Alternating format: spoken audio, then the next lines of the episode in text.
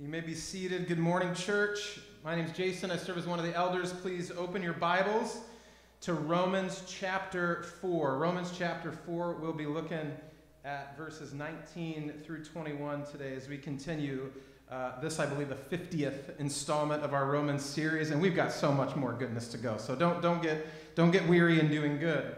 Um, and it's, it's actually quite fitting for us to sing, uh, It is Well it is well with my soul. Uh, for those perhaps familiar with the story of that psalm, Horatio Spafford was uh, an elder in his church, a lawyer, an attorney from the United States. He lost his family in a tragic uh, boating accident. The ship sank in the middle of the sea, and as he traveled back through that same space, it's when these words came to him.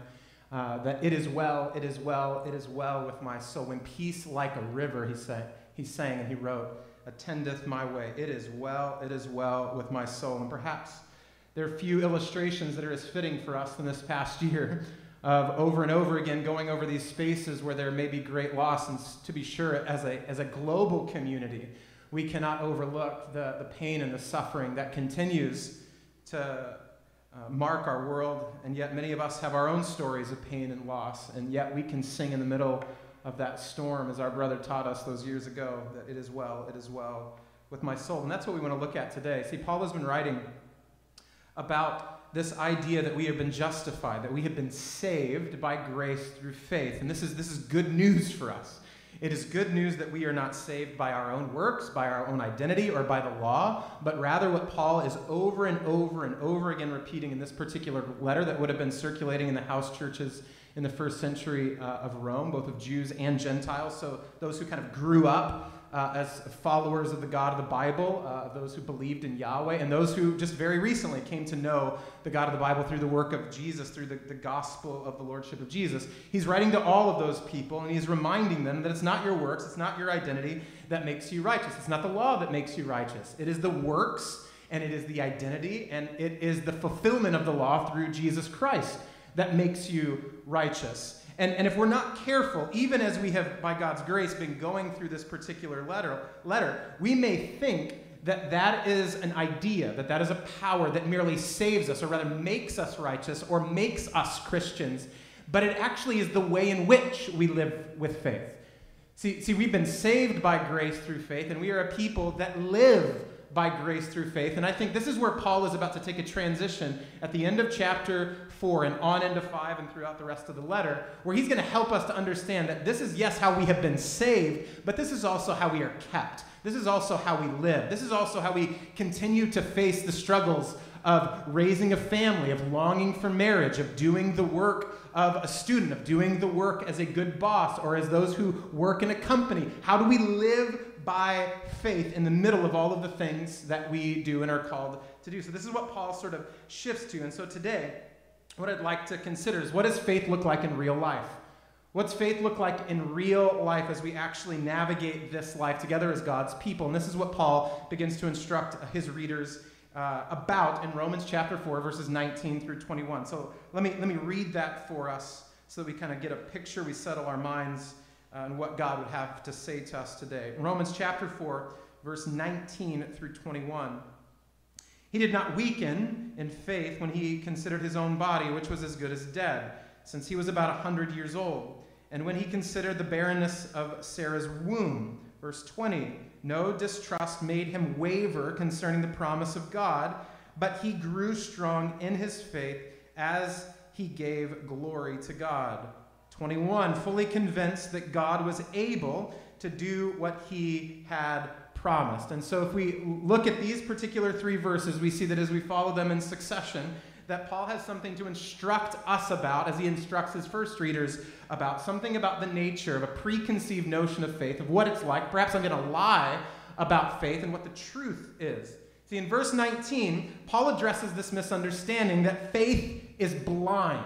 In other words, that it's just a blind leap in trusting the mysterious unknown that God will be faithful. But in the New um, International Version, this particular verse says that without weakening in his face, he faced the fact.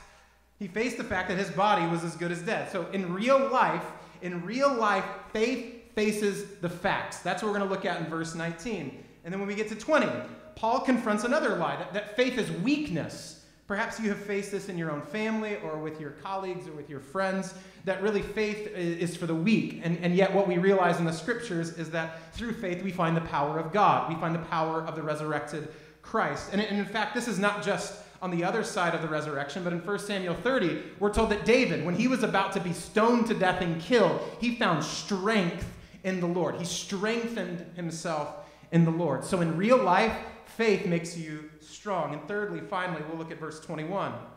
Paul explains that faith is not wishful thinking, and this is really good news. Faith is not just this warm, fuzzy feeling we have about the future. Faith is substantial and it is rooted, it is anchored, it's built on the faithfulness of God. So, so we want to consider that faith really is only as strong as that which we place our faith in. And when you place your faith, no matter how much of it you have, in the Lord, it is strong, it is living, it is powerful because it is rooted in the faithfulness of God. So in real life, faith is about the faithfulness of God. Hi, Micah. My son's waving at me. Sorry, just a second. Uh, so, what we're going to look at today, we're going to look at in real life, faith faces the facts. We're going to look at in real life that faith makes you strong, and in real life, we find that kind of faith in the faithfulness of God. See, for some of us today, we need to stop pretending. We need to stop pretending that everything is okay. Maybe you grew up in a particular spiritual context that said what faith is, is it's never being sad, it's always being happy, and believing the best about everything, and, and ignoring the suffering and trappings of this world. That's what faith is. But we need to see that faith faces the facts. In other words, faith helps you to see the world as it is. Faith helps us, empowers us to see the world as it is. Today, you might need to, however, look beyond the suffering Look beyond the pain and the trappings of this particular earthly existence, and you need to find hope in God. Perhaps you have been caught up so much in the trappings of this world that you have forgotten that what you're supposed to do is to look to Jesus, the author and perfecter of your faith, who for the joy set before him endured the cross and despised its shame. See, faith helps us in that as well. Faith helps us to see that the world is not all that there is. Can I get an amen? The world is not all that there is. Today, however, you also might need to Stop depending on yourself and start depending on the Lord. Stop depending on yourself and start depending on the Lord. That's the foundation of biblical faith. It's, it's not a reliance, a trust, a centering of self, but it's a reliance, a trust, and a centering of God and His Word and His faithfulness. See, in real life, faith is grounded in the faithfulness of God. Now, to, to consider all of that and by God's grace to believe all of that by the power of God's Spirit, we need help. And so we don't just open the Bible and say, here's what it says. We also go to God and say, help us. We can't understand this word on our own. We need to depend on what uh, many scholars call or theologians call the illumination of the scriptures. We need the Holy Spirit to teach us, as Jesus promised. He's going to send a helper. And so we need some help, don't we, this morning? We need some help to understand God's word. So let's go to God. Let's ask for his help. He's a good father who uh, desires for us to know him. So let's go to him. Let's submit ourselves to him and ask that he would speak. So, Heavenly Father, and calm our hearts. We pray that you would have our full and undivided attention because many things are pulling at our attention right now. Many things have stolen our attention away this past week. In fact, we have grown despondent, we've grown weary. This has been a long season. And in some ways, we're still right in the middle of it. And so we need your help, God. Empower us, embolden us, comfort us. But also, would you convict us, Father, where we have grown cold toward your will, where we have become dismissive of your word, where we have become negligent in the face of your holiness. Help us to be a people that believe and see and even submit to you, that one day the Lord Jesus has promised that he's going to present the church to himself without spot, wrinkle, blemish, or any such thing. And so, by your grace, through your word, would you make us holy today, even as you are holy? What a gift, what a promise that is. And so help us, Father, in this we pray. In the mighty name of Jesus, everybody agreed and said, Amen. So we've been looking at the life of Abraham, or really Paul has been forcing us to, because this has sort of been his chief or his primary illustration or, or help for us to understand as he is teaching his first century readers about what faith is. Abraham is a bit of like a prototype, if you will, of what biblical faith looks like. And so look at verse 19 in Romans. Romans chapter 4, verse 19. It says, He did not weaken in faith when he considered his own body, which was as good as dead, since he was about 100 years old, or when he considered the barrenness of Sarah. So, two things that, that Abraham is considering, two facts, if you will. First, he is old, and two, second, Sarah can't get pregnant. Sarah's not becoming pregnant. No, they hope and they have tried. So these are real and significant problems. And in the middle of these facts, God promises, in the middle of that, He says, I'm going to make you not only a dad, but I'm going to make you a father of many nations. Now, God is not blind to the facts, church. He knows the circumstance, he knows the situation, and I believe that is why he is speaking to Abraham. Because if on the other side of this, he does have a child and he does become the father of many nations, what else are we going to do except worship God? Because it was impossible without him, right? So God is setting us up here. He's setting us up to face the facts and look right at this. Now, keep in mind, verse 19 is a summary. Because this, this happens a lot. God forgive us. We read one verse and we feel like we've got the whole thing figured out, right? I do this all the time. Read that verse and I just go like, this is what God's saying, this is what he is like, and we like neglect the entire letter. Paul is summarizing the life of Abraham and, and this sort of coming to faith of Abraham. And, and to be sure, Abraham did believe the Lord, and it was, as Paul records and was spoken first in Genesis, it was counted to him or credited to him as righteousness. However, living through faith or living with faith is a struggle, isn't it? It's easy to read a verse and just go, Abraham believed and it was credited him as righteous. God, give me faith like Abraham, because it seems like just in one verse he believed and everything worked out for him. It's a summary. It's a summary of a life. See, living in real life with faith and by faith is a struggle. This is deeply encouraging to us.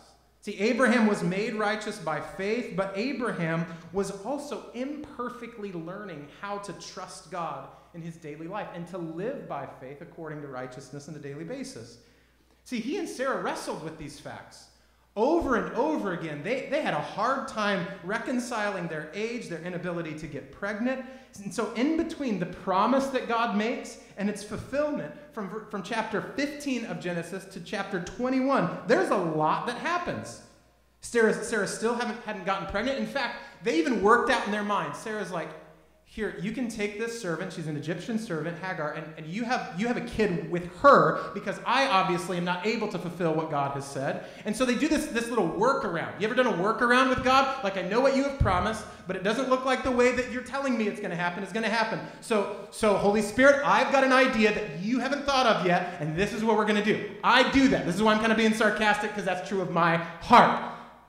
I have a hard time just living by faith and trusting that God is going to be true to his word we can relate to Abraham then. He tries to work around, and 13 years later, Abraham thinks, 13 years later, Ishmael is 13 years old, the, the, the kid that he has with Hagar, and he goes, This is how God's going to fulfill his plan. See, I'm a dad now, this is how it's going to go. And, and God doubles down, and he goes, No, no, no, no. I, I don't know if you were listening, but it was going to be you and Sarah.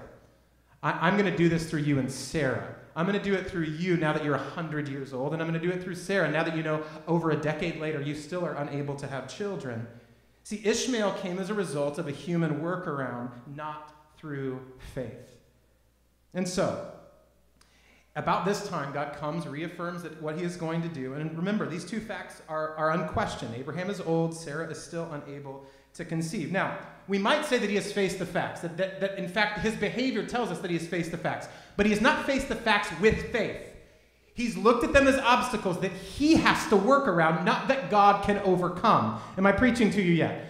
That he has to work around the facts that he is confronted with. He's not trusting God in the middle of them. And so, what we have here really is a story of, of Abraham trying for decades to work around things that he knows are a problem with God's promise, believing that God is not able to fulfill his word through these particular facts or through these obstacles. And then, Genesis chapter 21, 1 through 2 the Lord visited Sarah as he had said, and the Lord did to Sarah as he had promised. And Sarah conceived and bore Abraham a son in his old age at the time of which God had spoken to him. In other words, God performed exactly what he promised. God performed exactly what, what he promised. God fulfills his word. God makes Abraham and Sarah a father and a mother together. Church, to follow Jesus in the real world, to, to see him, to follow him, is to see the world as it is, which is such a critical thing for us to understand.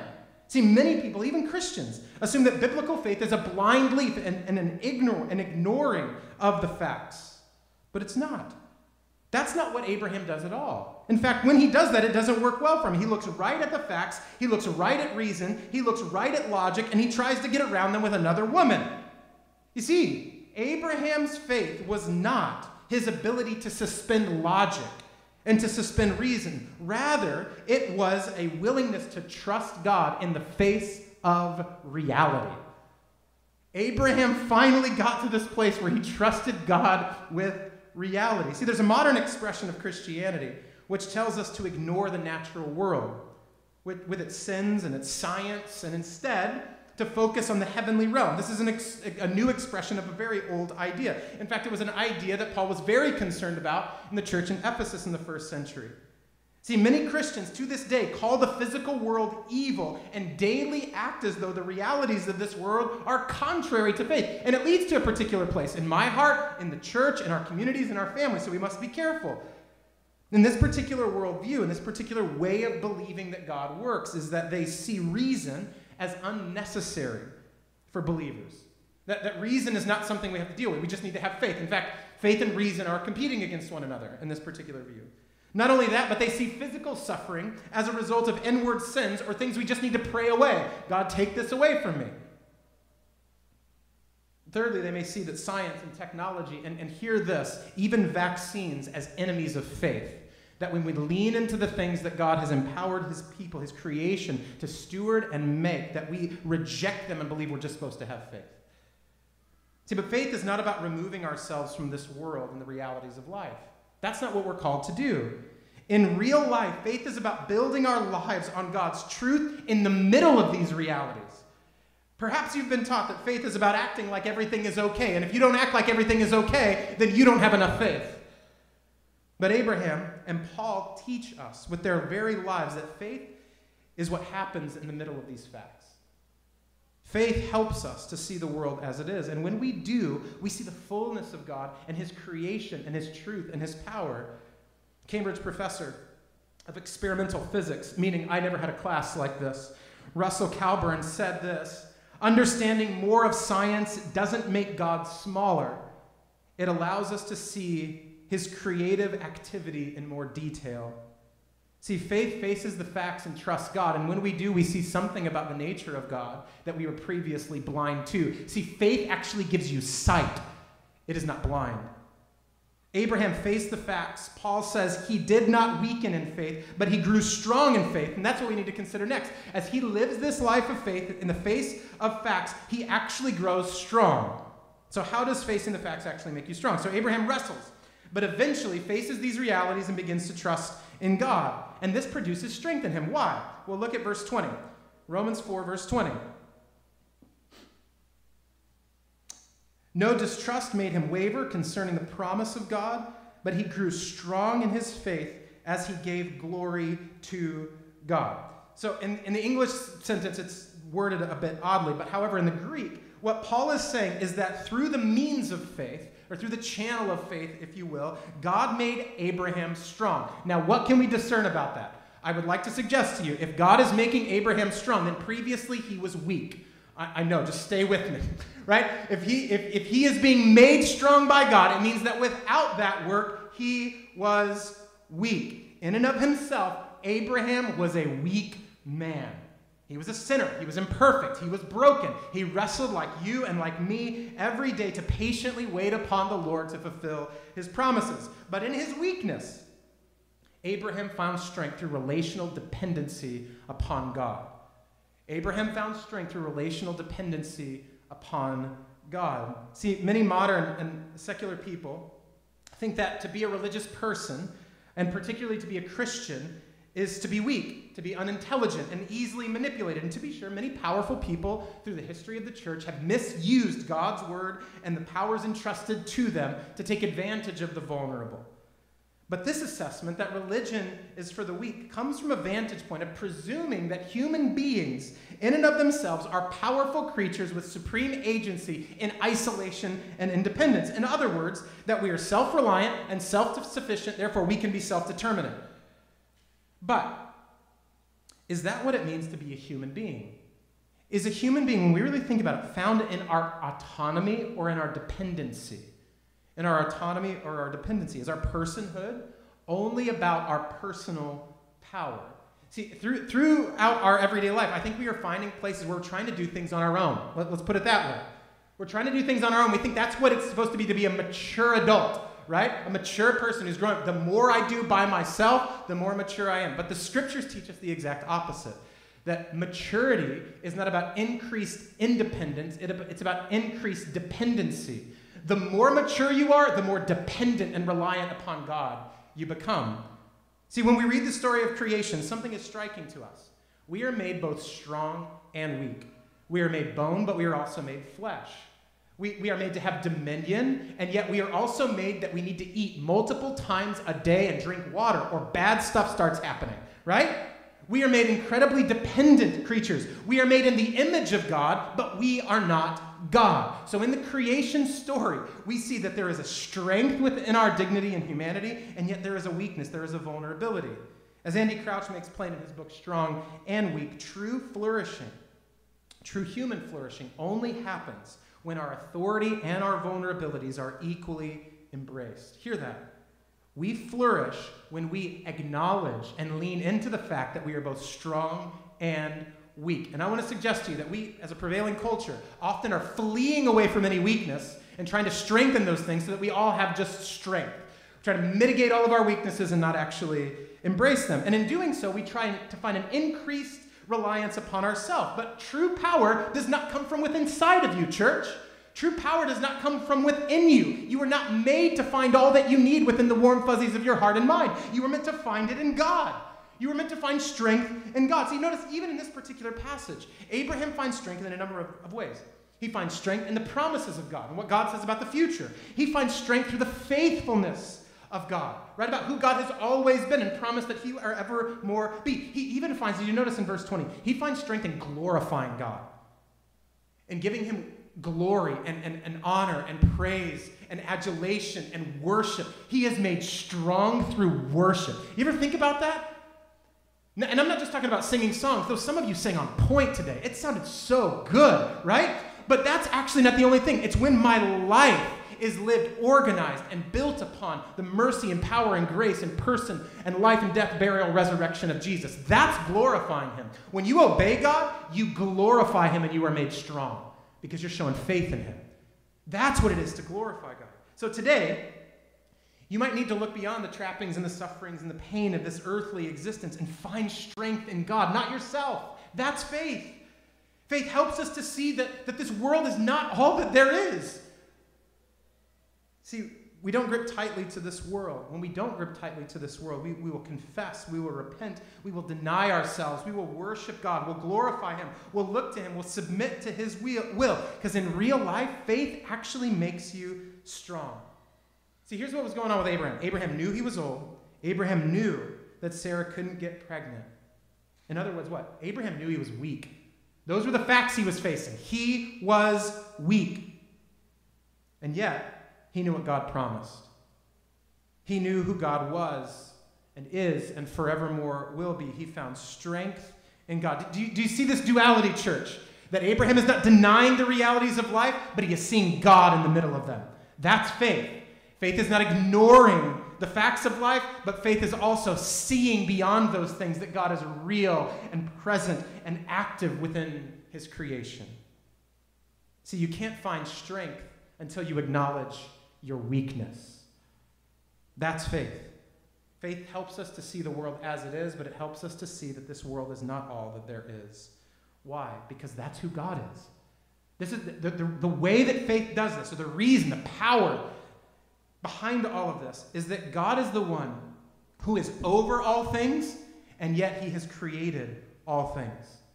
So, this is part of his character that is reflected in our faith. So, therefore, faith is about God's faithfulness. So Abraham faced the facts, but ultimately found strength in God. Notice in verse 21 how uh, Paul sort of concludes this particular thought. He says, fully convinced that God was able to do what he had promised. What is the object of Abraham's faith? God. It's, it's not what God would do for him, it's not what, what God was going to give, it was God Himself. Specifically, it was God's ability to perform what God had promised. Many of us are waiting for God to fulfill promises that He never made. We are. We're, we're, we're waiting for God to fulfill the promises that we wish that He would make, or that we want Him to make, or the dreams that we have dreamed up. But His word never said anything about those things. Much of the toil and frustration of our faith is we're basing our faith on a God that we have made up in our own imagination. We're waiting for a God of fiction to show up, and He won't. How do we know what God has promised? Open His Word. How do we know what God has promised? Open His Word. How do we know what, what He has said that He will do, who He is? We need to open His Word, navigate this in community, rely on His Holy Spirit. It's amazing when you open up God's Word how many of the American dreams that we have are actually never show up. Many of the things we base our life upon actually never show up. In fact, usually the opposite does. The object, when the object of our faith is God Himself, it, it, it gives us clarity about what He is really up to in real life and in our lives.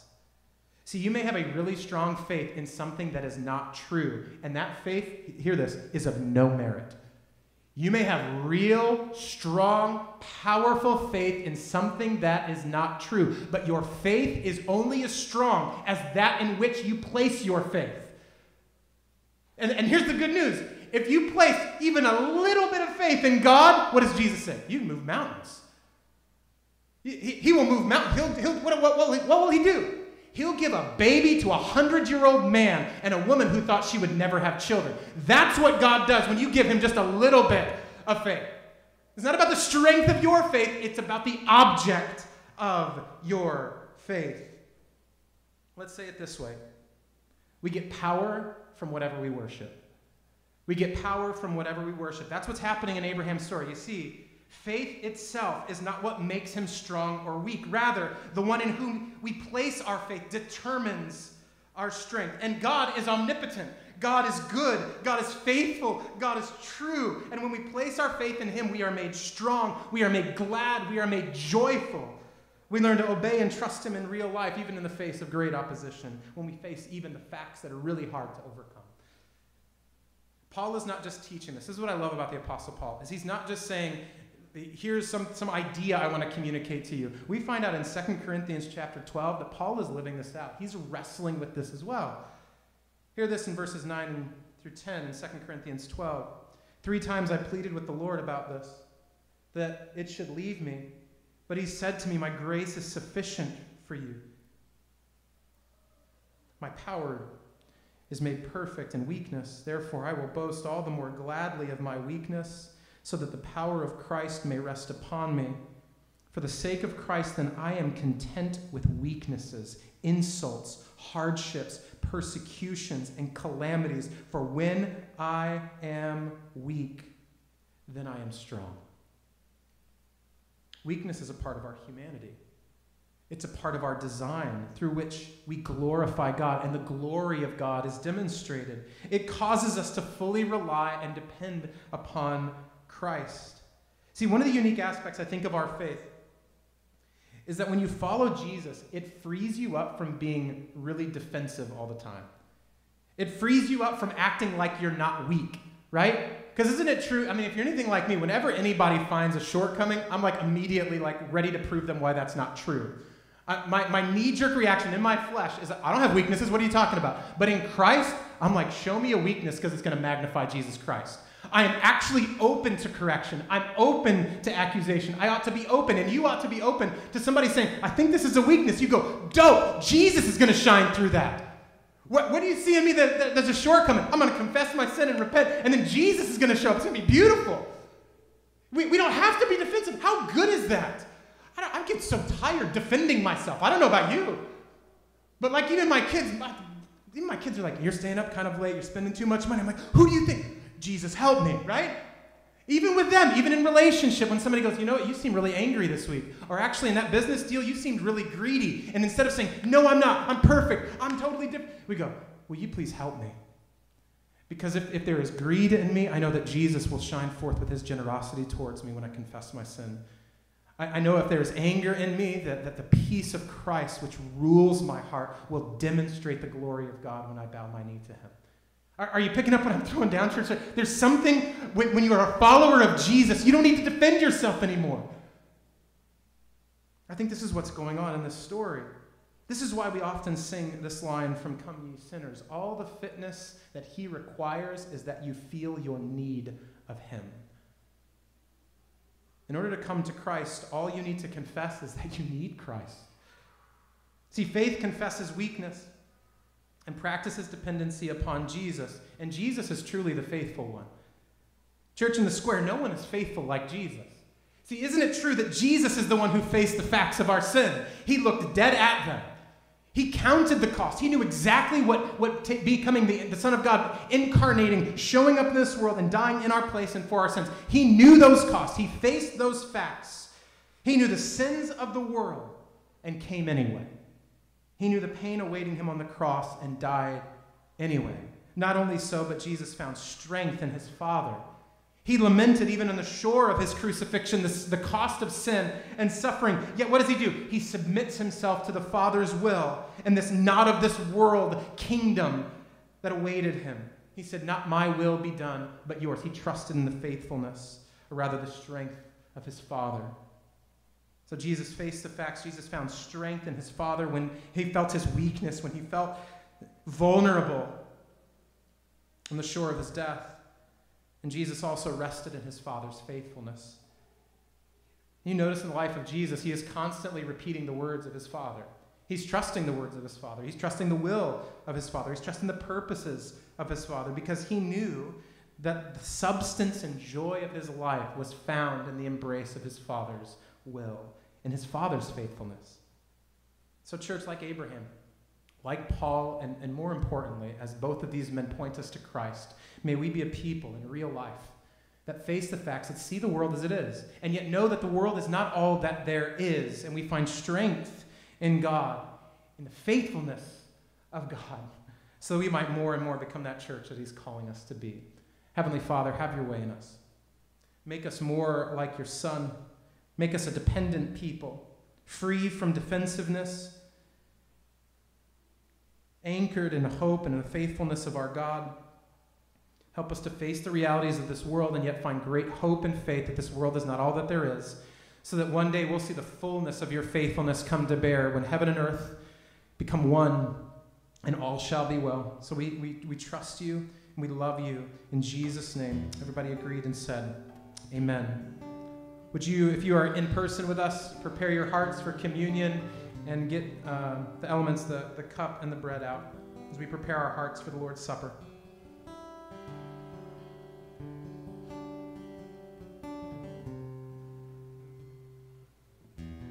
Matthew 26, verse 26 says it this way Now, as they were eating, Jesus took bread and after blessing it, broke it and gave it to the disciples and said, Take, eat. This is my body and he took a cup, and when he had given thanks, he gave it to them, saying, Drink of it, all of you, for this is my blood of the covenant, which is poured out for many for the forgiveness of sins. I tell you, I will not drink again of this fruit of the vine until the day when I drink it new with you in my Father's kingdom. Jesus understood in the middle of this world we had hope in God. We had a trust. We were able to have faith in Him, and yet we, He calls us, even as we take this meal, to long for and anticipate a kingdom that is coming that is not of this world. When one day all shall be well, and we'll actually enjoy this meal with Jesus in eternity. So let's take, let's eat with thankful hearts, giving glory to God in humility. Heavenly Father, be glorified in this moment, we pray. In Jesus' name, amen.